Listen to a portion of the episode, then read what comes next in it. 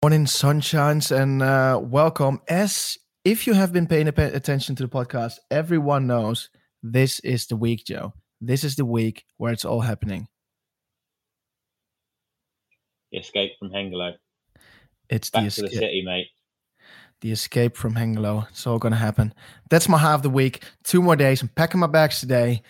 And um, whilst I'm talking about packing my bags, for the first time in weeks, I can see the sun's coming out. And literally, it has been raining every day. But now that I'm talking about packing my bags, it's coming out, mate. You told me it was like snowing earlier. Yeah. It was, yeah, this morning. It's uh, yeah, it's giving you a warm wel- uh, a warm goodbye, isn't it? You know, now you're off. With the uh, like you say, the sun's coming out and uh, seeing you uh, seeing you off. It's a sign of uh, happier happier times to come. Happier times are coming, Joe. Happier times are coming. I can't flip and wait. But honestly, uh, like over the last couple of weeks, I had already so many messages from people that were saying, "Do you want to go out for a ride? Do you want to go out for a run or a swim or whatever?" Uh, but they're all from Amsterdam, and I still all had to disappoint them and saying, "Listen up, your boy is still in Hengelo, but I'll be there." Um, but just the thought about like training with others and building a squad again uh, sounds very, very tempting to me. What were these people in Amsterdam that thought that you'd already moved there? So they were like sending you messages saying, "Do you fancy coming out?" Yeah, I, well, I've been over the last two months in, in and out of Amsterdam like almost every week, but not consistent, you know. So it was more of like a day in, day out, stuff like that. It's a hassle. It's a hassle. It's the But yeah, did they did they think you'd already moved there? Is that why they were sending you messages though? Like Yeah, they thought you were there now. exactly, Oh, exactly. But the escape, it's happening. It's happening right in front of your eyes. Anyway, have you got any highs and lows this week? I've got a low, mate. I got uh, chased by a, a seagull, and then A it flew seagull? on me like while I was out Then, Yeah, or a bird. I, I think it was a seagull. Like it was a big old fat one, you know, been like eating loads of food, and uh, I was riding along. I was having a gel and stuff, and it wanted to, wanted to get it off me. So it was like swooping at me and following me, and it, did a shit on my arm. Like I, I, I took a picture and uh, posted it up. I couldn't believe it. Like I felt something hit me on the arm. Like what is that? And I looked, like bloody bird poo all on my arm, on the side of my on my bike as well. You know, like uh, just Mhm. under where the where your elbows go on the TT pads. It was like on the Oh, base bar. Like uh, was horrible, mate. Yeah, like and I What was did only it, halfway um, through the ride. Couldn't do anything about it. I had to ride back. What did it taste like? Salty. No, I didn't. I don't know. I just got like a leaf and got got tried to get it off my arm, like a couple of leaves on the side of the road, and managed Did to get pretty much most of it off and some of it off my bike, but a bit rank in it. Did you did you really say you had to turn back? No, I didn't turn back. I carried on going. All right, that's my boy, covered in poo. Well, what would you? Well, what would you have done? Turn? Would would you? Well, yeah, I tried to wipe it off as best as best I could, but I couldn't do anything about it anyway. I was literally. It was one of them rides where they say like it's a three hour ride, and you're riding to a place that's an hour and a half away, and it's gonna. T- and it did it literally just after I turned, so about five minutes on the way back. So the shortest way back was the way I was going anyway, so I had no choice. Like, I was. Uh, I went. I went to my I- parents to pick up. Pick I, up I had no choice. I, I had had to cope. Like if there would have been any professional yeah, athlete, lowest off, mate. If if there would have been any professional athlete that would turn around because he had poo on him, like I don't think any would. Like it was just a bit of bird poo, mate. It's not that bad. Just wipe it off like a grown up, and uh, you'll be good to go. It's what I did, mate. It's what I did. I I battle. I carried on, mate. No no question. It was never in doubt, mate. what's but I reckon that some would turn back. There definitely some. what's the low? Feed me with a low. Like, God, that was pretty much the low, mate. I haven't really had that. I, I had to pull out of a running race yesterday. Like I um I, d- I did it, and uh, it's got me thinking actually because um I start. I, I woke up. You know, did the clocks go forward where you were on Sunday night? So you lose like an hour's sleep. Exactly. yeah, did that, and it was my birthday Saturday night, so I had a few drinks and some food and stuff, and then the clocks went forward, and I woke up for this running race. I felt like shit, like to be honest. I, I was like tempted. My mate was picking me up. But if he hadn't been picking me up, I'd have been tempted to can it. Anyway, got up and um, went over there to it. It was a 20 miler as well, which is uh, a bit grueling, isn't it? It would have been a lot nicer if it was just a 10 mile, 10 miler or a half marathon, wouldn't it? You know, you mm-hmm. could quite easily just not not really worry about that. But anyway, started off, felt all right. I, I was talking to some people that I knew on the start line, and some of them are training for like marathons, like London Marathon, was in April and stuff like that. So they didn't want to go balls out three or four weeks before a marathon. So there was me and a guy who I used to actually run with like 20 years ago when we were at like sixth form college. And we said, oh, we'll do 10k on, 1k like easier, and do that three times through to make it up the 20 miles, which is a good way of breaking it down and getting like a decent session in.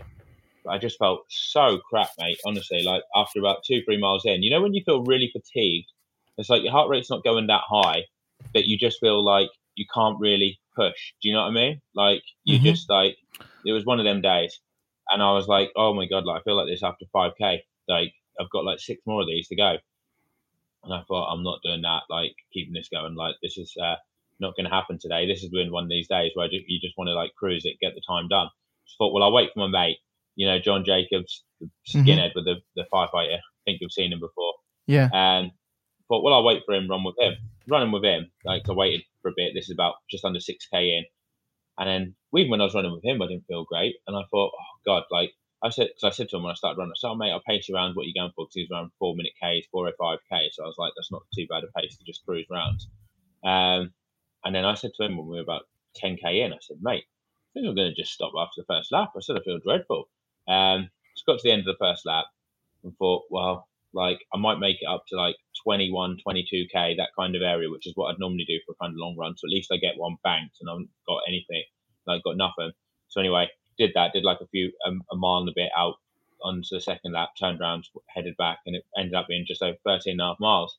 And I was thinking, is that being like obviously it's frustrating, isn't it? You know, it's a bit of a low because you don't go to a running race thinking that you're going to do half of it or you're going to pull out. You know, it's a bit of a low, isn't it? Mm-hmm. If you if you do that, but it got me thinking like would, would would you have just carried on even when you feel crap? Would you have carried on pushing, hope for the best, or would you have canned it? Because I felt like if I'd have carried on pushing and done it, I would have been pushing myself, like you know, putting myself into a right box. Definitely. Because you know when you feel like fatigued and you that's, just like forced it. Joe, so I thought, well, that's not a case. That's the difference between you and me. That's the difference between winners and losers. You know, uh, I would I would just carry on and think I'll just make it an easy session, long distance run. Don't be a wimp. And uh, you're always pulling out, always pulling out. Oh, this hurts. I'm tired. I'm fatigued. no, I think um, uh, you know you know your body well enough, don't you? And uh, uh sometimes, especially if you've been training a block really hard, uh, um, then it doesn't make any sense. It's the same thing as if you would go out on a ride and you can't even push 200 watts. You'd rather spend a day resting on the couch and and uh, getting like a proper McDonald meal instead of like finishing the session and uh, for the sake of it. Because sometimes it's not about finishing the session. Sometimes sometimes you gain more from resting than just doing it for the sake of it. Yeah. Well, it got me thinking of a couple of things. Like I thought to myself, and you'd probably say, if you were going hard and you felt good, but you blew up at like 15, 16 miles, you'd obviously dig it in and push in because exactly. you felt good and it was just bad pacing while you blew up. You know, it's exactly. different in there. But when it's like 5K in, you feel fatigued. It's like, what are you actually going to gain? And then it got me thinking back to just before Ironman Arizona. I remember doing a VO2 max session on the Tuesday. It was on a hill, like, so this is five days before the race. And it was meant to be like three minute efforts on the hill. And I was doing the first effort and I saw Tyler because we were filming it actually for a, U- a YouTube video. And then I was like, oh, I feel dreadful. I thought it's raining, horrible weather as well. felt crap. I thought I'm not gonna. I like this. I ain't got it today. There's no way I'm gonna do this. So I said to Tyler, mate, let's just can can it. Like I'm not gonna do it. And he was like, oh, do you want to post a video? I said, yeah, we'll just post it up anyway. You know, not every day is a good one. You know, because the thing in that you know you can't just pick and choose, can you? Mm-hmm. But like, I pulled out on that session because I felt terrible like that. But then on Sunday, five days later, I ended up winning the race and having the best ever bike ride I've ever done power wise in an Ironman. But I'm pretty sure that if I'd have just forced myself to do that session, carried on for the sake of it, then the race in Arizona would have been a write off, and I would have probably ended up DNFing because I'd have been like in a hole from what I'd have done on that session. You know, yeah. Yeah. Some like, and with that Wyndham race, what I did that 20 miler, I kind of thought to myself, well, the training's been going really well the last two, three weeks. Like I've been hitting some really good numbers, so there's no point forcing it and then putting yourself in a hole there is, for the sake of it just because you entered the race. It's better this is uh, from your Ironman certified coach. Some free advice. Free advice. It's better to uh, uh, no, honestly, I'm messing around. But it's better to train uh, quality wise instead of just quantity wise and getting it done. So I had a chat with a guy last week, and I'm. Uh, uh, he, he wants to run a marathon, and I've been coaching him for a while. And last week he said two things. One thing he said was, he, oh, he said actually three things. One one thing he said was he he hurt his calf. He talks a lot then, doesn't he? Bloody Mate, hell. Mate, he's a talker. He's a talker. It- This is just what? charge him double, mate. Charge him extra. Charge him by the So hour. one thing is was, um, he he felt his calf coming up, so he was going to the physio. He said he was fatigued, but it was only two more. It is only two more weeks to the, to his marathon. And the third thing was, he said, I thought we agreed upon I should get five run sessions a week. So I said, Well, mate, it's really easy for me to give you five sessions. I could even give you six, seven, or ten. But in the end, you're not even if recovering. you want to get put yourself in a hole, mate, I'm happy to do it. at the moment at the moment you're on on the edge like your body is is like you're feeling triggers in your calf your body is feeling fatigued the marathon is coming what what do you want like uh um and and How many times was he running when he was breaking down? How many was he doing at that point then when he said he wanted to do five? Was he doing four and he wanted one more, or was he doing like three? No, he was doing four and wanted one more but that one more run that he would have done would have been a recovery run uh, but it doesn't make any sense i mean uh, for him, it would have just been better to, to sit on the couch. And it's also because he hasn't been running for 10 years. He just started off a couple of months ago, and all of a sudden he wants to run like uh, 80 miles a week. Like, what fuck? What do you want? 220. he wants to run 220 in a marathon, doesn't he? and you said it's So- only six weeks, mate. No, some-. I don't think we can do that. so t- in conclusion it takes balls and courage to say no and just uh, sit on the couch and get the recovery going instead of clicking the mouse When, when when a little question for you then, like when do you think if you've entered into like a race, say, like I don't know, run a race, when what uh, reasons would you say would be acceptable if you weren't DNFing, and in what case would you say, nah, that that's being a bit of a pussy, you know, you need to man up. Like, where's the where do you draw the line for you? Like, if someone said it to you, or like Got- you were thinking in your head, got problems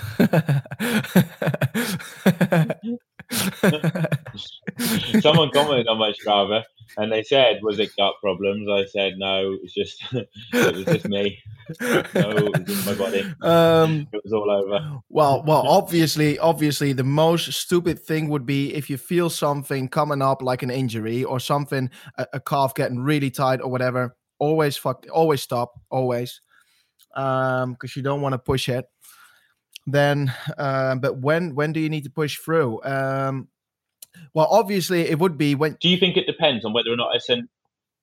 Do you think it, it depends on whether or not it's an A race or a B race or whatever? Because an A race, like if you've tapered for it, you've gone out. You know, for instance, you've travelled abroad. You'd probably Oh yeah, oh yeah. I'm, I'm, I'm, yeah?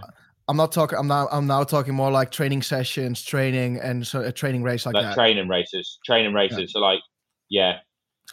Um, another So reason you would say on a training race, on a train race. Another reason for pulling out or or carrying on, carrying on would be um, when you wake up, you feel fatigued during the session. You feel fatigued, but actually you're hitting pretty good times. That that that also means you need to continue and man up.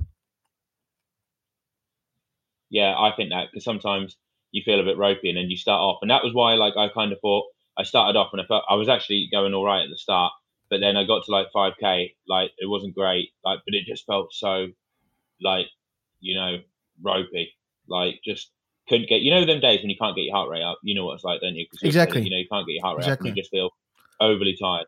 Felt like that. Mate, I felt like that for the last four months. Really?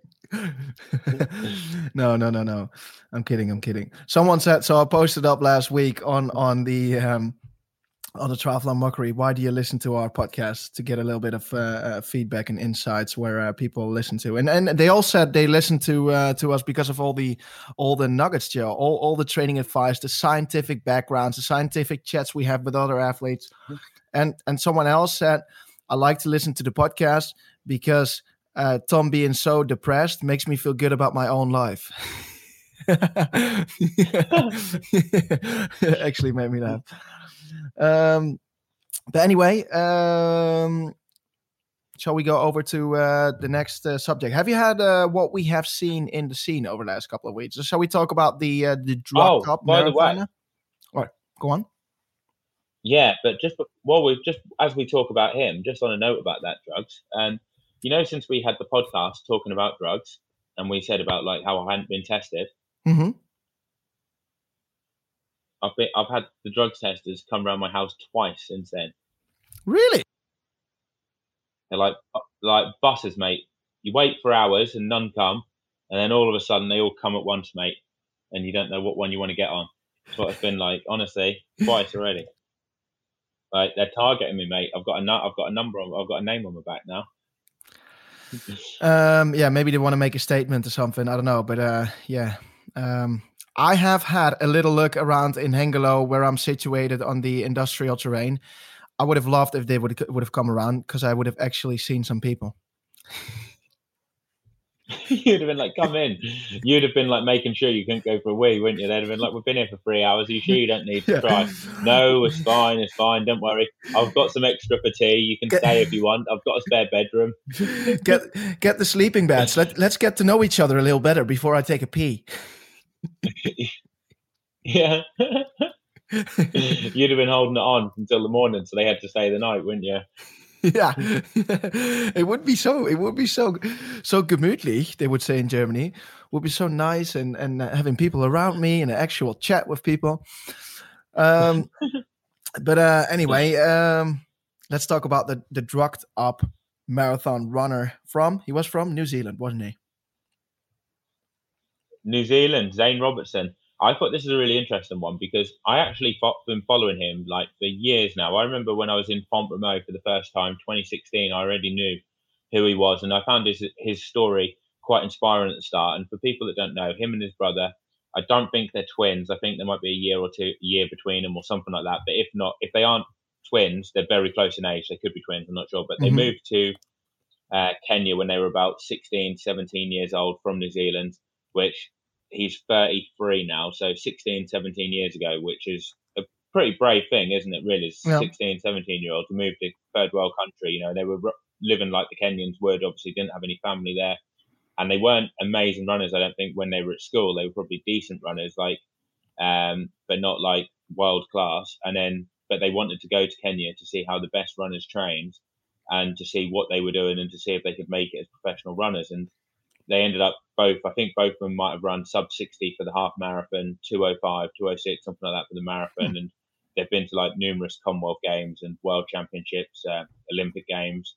But it recently came out that Zane, who I think is the older one of the two, failed a test for EPO, which he uh, returned a positive from at the Manchester Nor- Manchester Run in 2022. I think this was May 2022, um, and then it was went through a lengthy thing. I think before it finally came out. But one of the reasons he came up with for the fail test was that he caught he had the EPO in his system because he went for a COVID vaccine at a Kenyan hospital, and they accidentally gave him EPO instead of uh, the COVID vaccine, which is how it got in his system. Which could What do you think of obviously, um, which could uh, be obviously be possible, right? Maybe that's why some of these uh, athletes keep going for like four or five COVID vaccines because they're on that. They're hoping that they uh, get some special juice in it or something. I'm But um, yeah, it's it's not long ago that the World Athletics came out with a statement to uh, maybe ban all athletes from Kenya. Didn't they say something like that? Because there were so many doping cases Yeah. from Kenya. Well, interestingly, on this podcast, what I heard, so he's done an interview with the Physical Performance Show. I sent him one, a message, Tom, trying to get him on this show because I listened to him on that and it brought up quite a lot of questions that I had that I would love to have asked him, you know, since listening to that show. He hasn't replied to the message, but on this Physical Performance Show, the guy knows him and they were friends. Like he actually went over to Kenya to train with him, or I think he was training in Uganda at one point, and he was there like helping him and training with him for a week, so they know each other. So he wanted to get his side of the story out on this podcast, so we did it on that one. This is two days after the, after it broke in the news, so it was pretty fresh. Um, Mhm. and he comes out with some interesting things. So, like, first of all, he says that getting the COVID vaccine was a total lie. he said that because he wanted to save himself because he was going to get a four year ban, and he thought a four year ban would be the end of his career. So he had to try and make up, think of an excuse that he could use to try and get away from it. So he came up with that as an excuse. Obviously, it didn't work, and then he's that's why he's got the eight year ban now. But he thought, well, if I get an eight year ban for lying and get found out, it's just as bad as a four year ban for me. So I don't really care. And then another thing, what he said was they asked him on the show, do you think that it take that you need to be on drugs to win a big city marathon? One of the things that they asked him, and he said, well, I don't want to say something I shouldn't be because of basically it sounded like he doesn't want to he doesn't want to piss the wrong people off because he needs uh, well, I guess help, support, or whatever. He's got a lot. He's got like connections with people that could help him out, and they probably wouldn't help him out or whatever if um, he says something about potential athletes. But the general gist of it was he thinks that no, you couldn't win a big city marathon without being on drugs. And the guy tried to get mm-hmm. a bit more info out of him, but he wouldn't come out with any more info. So this obviously sounds like he's holding stuff back. Um, he also said on the show that his wife who he ended up splitting up with. He so how he got into the drugs, and this is this is about the psychological. You know, you said you were going through bad moments. Have you got one second? Right before this is actually quite interesting. Yeah, it sounded like someone it? was pressing buttons or something. Oh, it's this massage chair. What Laura's on? This was. It's a massage chair. What Laura's on? Like it's this big old chair, like massages your legs, your arms, and everything like that. It's a crazy old thing, mate. But yeah, one interesting thing what he said was he he talked about like how he got into it, and he said that he was training for the Olympics um, in 2021. Uh, actually, going back to 2020, so when COVID hit, he said he went back home to New Zealand, and then he got locked down for six months. So this is the first way how he fell into it, and then when he was in New Zealand for six months, he ended up spending a lot of his life savings because, like we've said, Tom, New Zealand is flipping expensive. So he said he went through loads of his money and had no savings left. Mm-hmm. He then ended up getting back to like Kenya or Uganda. He was going through marriage troubles with his missus. Um, that put a lot of pressure on him. And then training for the Olympics, he said he put everything into it. Didn't get the result at the Olympics what he he um, hoped for, and then he lost a big sponsor. I don't know who it was. It, I think he was sponsored by someone like Nike at the time or a big company like that. And um, that was like his biggest sponsor. So that, that he lost them. And then they said to him, I thought you'd do better than what you did. And then obviously pulled their sponsorship. So that put a lot of financial pressure on him. And he said he didn't have a massive amount of money anyway. And then it got worse because I think he lost his other sponsor, which was his second biggest one. Or they were like, they offered him a lot lower contract. It was something like that. So then there was financial problems. Him and his missus were like, he said that he was getting a lot of emotional stress from her or something like that. You know, I think she was mm-hmm. like, bark, barking the orders at him, and uh, it was all all kicking off. Um, and then um, after that, he was like, "Oh shit, you know, I'm like got no money." He said he wanted to have a family at some point, but he wouldn't have had the money to do it. He said he couldn't fly back home because he didn't have the money for a ticket. He said to get home. Uh, and then he was getting injured. He wasn't getting the results, and he said he got desperate. He said he had this EPO at his house for like months, or a year before he took it. Like his wife got it one day and said, "There you go, there it is," and just put it on the table. You know, what? and he was like, "Bloody hell!" Uh, and he said, "Yeah." Um, so he said he he had it like with him for a long while because he was like contemplating, "Do I do it? Do I not do it?" Ended up taking it, obviously, and then racing this uh, race in Manchester, which is a small race, and he didn't even do well. He said he was doing really well. He hit some amazing sessions ten days out from it, but on the race he didn't feel good, and he did it. But my question, and then after that, when he failed the test, New Zealand athletics. So these are the questions that I've got. What I think would be interesting to see what you would your thoughts are on this. So, first one, he said that when he failed the test, New Zealand, like drugs, whatever they are, like the organisation, have then put him with psychological help, like speaking to a psychologist, because he said he almost was like debating whether or not to commit suicide. You know, he was like, mm-hmm. even before he about the drug test and afterwards. So they were obviously like helping him to make sure he's all right. And he said that that's really helped. And, you know, like he's feeling a lot more positive about it now. But then my thing is, if they're doing that afterwards, should they be actually helping the athletes? Bearing in mind, he was an Olympic, he was on the Olympic, you know, uh, pathway. You know, they knew he was going to go to the Olympics. Shouldn't he have been getting more help from his own federation with psychological support if he needed it, or at least offered it in the lead up to the Olympics or around that to keep yeah, but, you on the right path and make sure that you're going all right, not wait until the problem's done. There was um, someone has sent me over uh, another article last week that there is a uh, that there there has been do, done research about depression and stuff like that under elite athletes, and it is like a a um, that no one talks about it. It's a bit of a how do you call it? Um, uh, I know what you mean, but yeah, like everyone bottles it up basically. Um, that's what I mean. Like, so yeah, but the hard thing is they know that there's been studies done like that. The hard thing is, of course, you want to give the help beforehand before someone is really in the gutter. But the thing is, you don't know who needs it and how and is. So he lives in Kenya. He trains in Kenya. How do you get the uh, the right qualified people there for the right athletes you know is is all uh, and and in the end someone needs to really reach out for themselves because I can't say, "Hell, obviously, if yeah. I know if you if you're if you don't if you don't feel well, I can like try to help you. But if I don't know it, how can someone help you? I can't say like, "Hey, Joe, you had bird shit on you. I think you're gonna turn into a, a, a depressive person next week or something like that. Do you need some help?" or I've got some help be- for you before something happens. You know, obviously, it would be the ideal scenario. Could they send an email out though?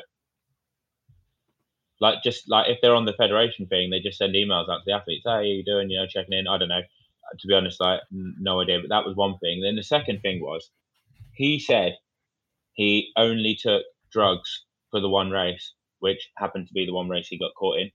Um, do you think that that would be true? Bearing in mind this race that he got caught in was a minor race, and also what I don't understand is why on earth, if he was taking the drugs for this race, would he have taken drugs so close to the race that he knew he was doing that he got tested for? That doesn't make any sense, you know. Um, so, do you think he was? It was probably the one race, and he was unlucky. Um, if bearing in mind it was a small race, didn't really mean much, or you know, how, compared um, to a lot of the other races that he was well, doing.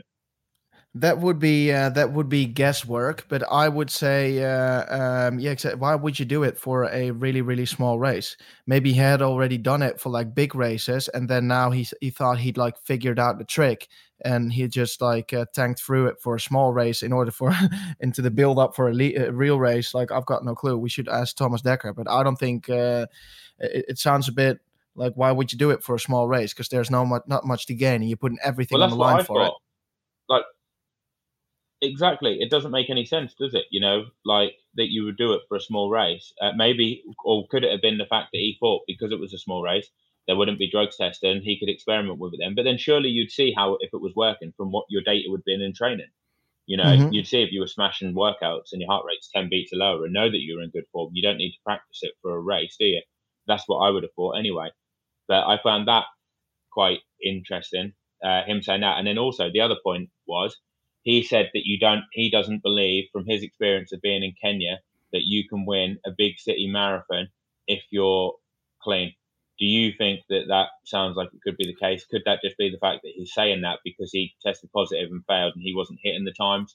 Or with Kenyans' past history in doping, do you think that could be the case? Like, I mean, it's pretty dodgy how many how many athletes from Kenya are getting popped with positive tests. I mean, it's like a conveyor belt, isn't it? You know, like every probably on average, I reckon two weeks someone's failing the test in there. Um, obviously, it's a bit uh, uh, um, easy to say yes, everyone's on drugs in Kenya, but um, I do think uh, just like cycling, just like cycling back in back in the days in the eighties and nineties and stuff like that, when everyone on drugs, it was such a, it was more like a culture, wasn't it? So in Kenya, it's just as easy yeah. as you buy some aspirins, right? So I do think it's way easier to just get well, caught up in the bunch. That, but he reckons for a white person, you wouldn't be able to buy it like that because a few white journalists have gone over there and they've had undercover cameras and stuff and tried to film it. So if you're a white person and you go around trying to buy drugs, they just won't because they're too worried, just like for you know to expose them. But as a Kenyan in Kenya, he reckons that you can get it so first you need to be there, train with a couple of guys, get get some mates, and get them to go to the shop for you. but it's crazy that it would be that easy to get it, though, isn't it? You know. But then for them, I guess they're they're coming from poverty. They've got nothing. They've got nothing anyway, so it's a no-brainer for them. You know, if they get caught, then they're still with nothing. If they don't get caught and they can get a few races done, win thousands of pounds, it's a, a life-changing amount for some people in Kenya, isn't it? You know, third world country, they're living in shacks, some of them, and then all of a sudden, this is an opportunity for them to get their family and uh, themselves out of uh, poverty. So it's uh, it's different to someone in you know the Western world, isn't it? You know, like mm-hmm. we're not living in poverty, are we? You know, we like we don't get decent results. It's a shame, but we're not going to be living in a hut with no electricity or water, are we? No, um, you're, you're, you're contemplating no, whether uh, should I should I tank up with 98 or 95. you know what they say, mate. You can't run a Ferrari on four star. no, it's uh, of course it's of course it's different, but it yeah. is it is a big problem in in running, and uh, um, yeah, hopefully there are still some uh, some good people out you know there, but they, you uh, you never know. And that Durianrider who I was talking to you about, this is a weird guy, very very strange guy. Like he goes on about eating bananas all the time, doesn't he? Like he's got a YouTube channel. I couldn't watch him before because he just was too OTT and like um, saying that everyone's on drugs, everyone's doing this, and like going on about Modium, massive like bananas, like taking 20 bananas a day and stuff. And uh, I watched his YouTube video a little while ago while I was on there because he was it had that in the title, like about talking about Zane Robertson. I thought it would be interesting to see what he what he says and stuff like that. And one of the sayings that he said, uh, which made me laugh about it, about why Zane would have would have done it, was because he said you get you get po- you get sponsors and podium chicks. He said winners get laid and paid. Second place is first loser, and it made me laugh when I was riding along on Zwift listening to that him saying that. Uh, um. All right. Yeah. I've got another one that I saw last week in the news, Joe. World. What was that? World of Athletics has banned transgender female athletes from competing in the female category at international events. I think that's a that's a good move. Like because am I right in thinking with transgender, it's literally you haven't had necessarily had an operation or anything like that. It's just saying that you identify. So me, I could just say I identify as a female now, couldn't I? And I could race as a female. Is that the case? no, no, no. I, I, it's not. It's not you as have easy to have a that. lower testosterone for a certain amount. Yeah, yeah, yeah, yeah, exactly. Do you have to have a lower testosterone for a certain amount yes. of time? Yeah, yeah. So yeah. you have to be on something to stop your testosterone. But you've like so once your testosterone goes down to a certain level, you can compete. But you've still had all the gains from being a man before that, haven't you? Mm-hmm. Like muscle, your muscles and everything are going to be way more developed. Yeah, I think that's a good move because it's crazy that you can. I mean, it's obvious that it has a massive in uh, impact. Like that, it does make a massive difference because you see these people that are racing transgender, and they weren't that good as a man, and now all of a sudden they're racing as a woman, and they're winning everything, and they're completely dominating. So it obviously has a massive advantage, regardless of what people say. You can see it, and I mean, you've only got to see some of these athletes when they cross the line. They're huge compared to the women, aren't they? Yeah. They're much bigger and stronger. Like it's complete pass. I think it's a good move. To be honest, I think you're either born a male or a woman, and you compete a male or a woman. And, and if you're a man and you have a sex operation or do anything, you still were a man. You can't then compete as a woman because you weren't born a biological woman. It's crazy in my mind that you could be a man, biological man at birth, and then suddenly start racing as a woman. It's, well, it is ridiculous. You can like, you think. can be. Uh, I, I don't really. Mind. You can be whatever you want to be in life, and and if you want to be called a man or a, a female, whatever, I don't mind. But exactly, as soon as you're gonna compete for like on on the top spots for the win, like at a professional level. So you're taking it serious. Then you have got an unfair advantage for being a man. It's different maybe when you yeah. when you ch- uh, try uh, when you when you went into like a transition when you were probably something like ten or or twelve or something like that. I don't know. But um, um, yeah, it's crazy because some of these athletes were absolutely annihilating the field, weren't they? Yeah, and I wouldn't even say even if you do a transition at 10 or 12 is different. I would say we're not saying that you can't compete.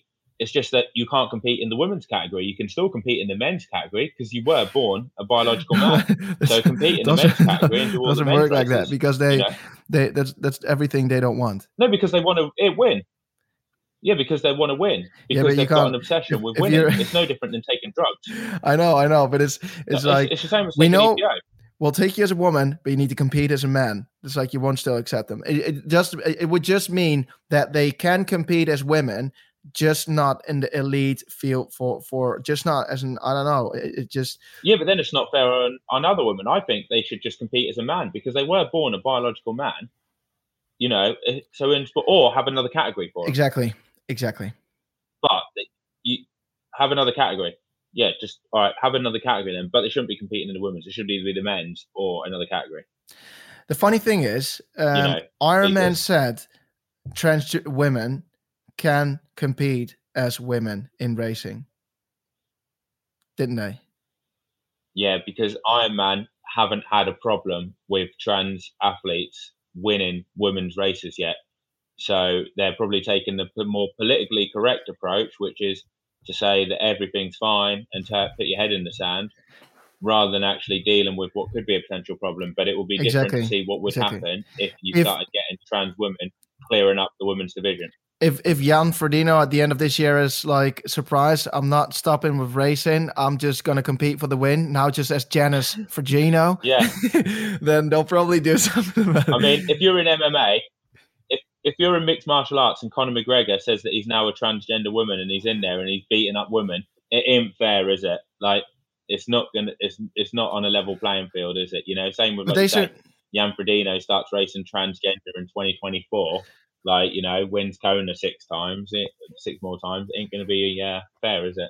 bottom bottom line is they should have their own uh, uh, category. But uh, um, yeah, it was due to um, um, But if they don't, we will take full advantage of that in a couple of years, and me and Tom will clean the vi- division up.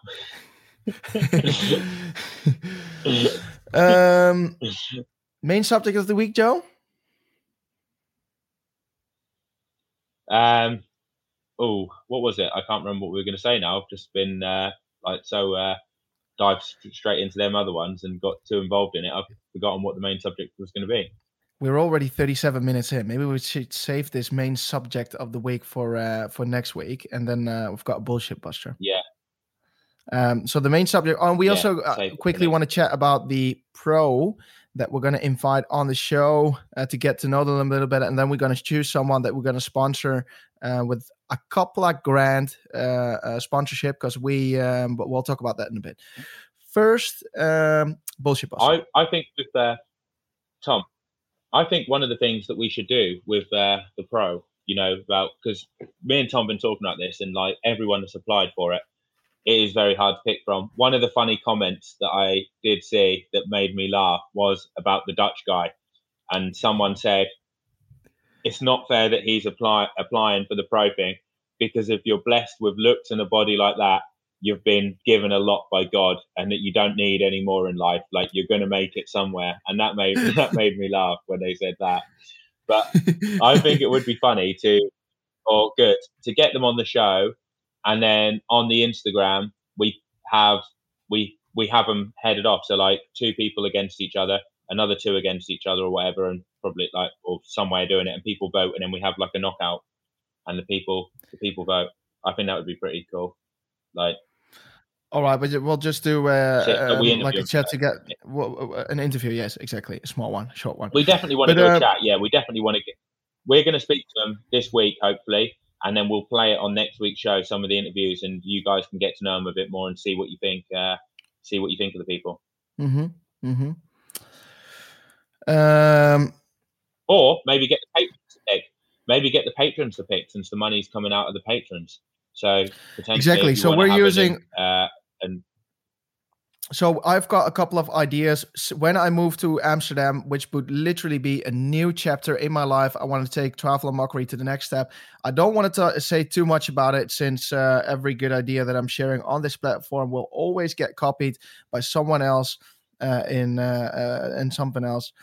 Um, but anyway, apart from that, um, exactly, there are some really cool things coming for the Patreons. Um, and you're thinking finally, is this for real? Yes, we've got some good ideas, and it's also going to involve um, the pro athlete that we are we picking, and maybe two pro athletes that we uh, uh, want to sponsor with um, a couple of grand. Uh, Joe and I also going to put something uh, ourselves towards it because um, I think uh, this money for these athletes are going to make a potential difference. Whereas, uh, um, um, yeah, I remember when I started out with doing triathlon, and someone once uh, um, gave me uh, like a proper sponsorship, and I'm not saying like two hundred dollars or four hundred dollars, but something that you can actually go on a training camp for and do like an international race.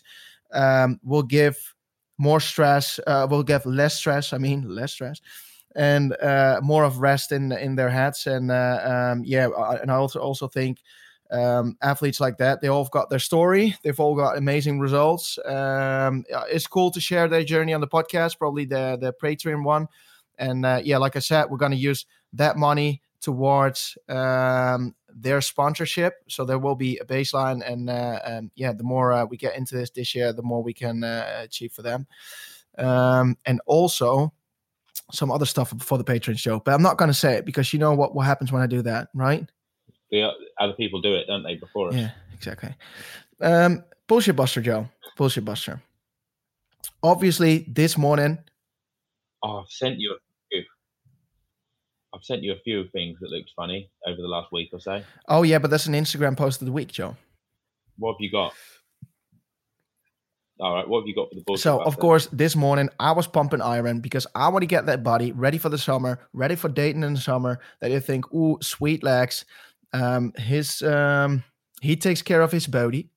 And while I was pumping the weights, I was looking over at the cardio section, and I always find the cardio section in the gym a bit weird because I think what motivates someone to get on the cardio machines in the gym, right? Why would you go on a treadmill? Why would you go on a bike? Why wouldn't you go out, outside? So whilst I was on a cardio machine this morning, because I always do like a, little bit warm up, like a 10 minute warm up on one of them bikes, you can see some people, like literally six, seven, or eight people next to each other, going for a flipping walk. I'm not even saying a run, like a walk on the treadmill. And I'm thinking, why the fuck would you go for a walk on a treadmill and not say, all right, let's not, we're, we're, we're, with the eight of us, let's go for a walk in the forest and actually go outside, see some sunlight, have a little chat. Yeah. Yeah, but you said in Hengelo it's raining all the time, so that's why they didn't want to walk outside.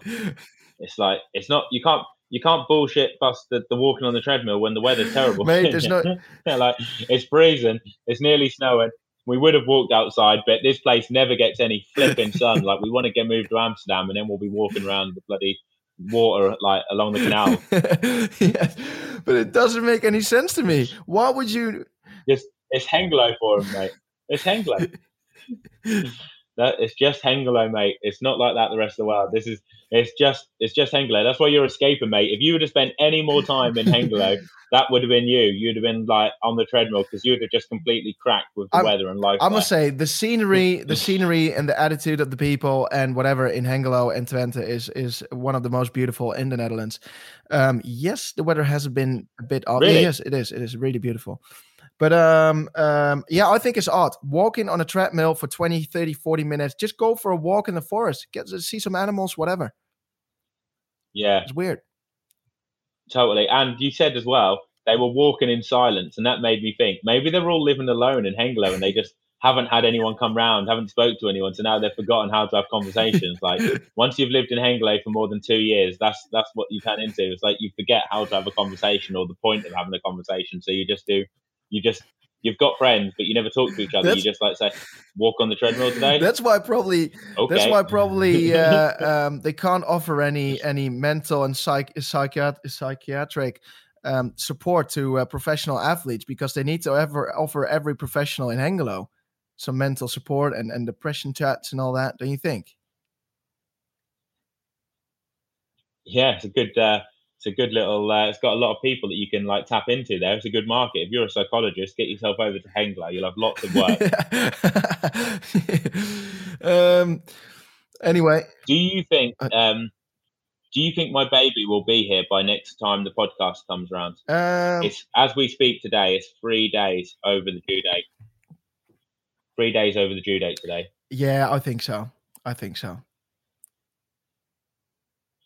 What day?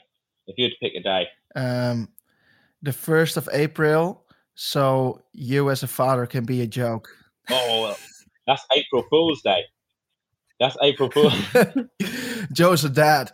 Oh, that must be that's a the one day you don't want.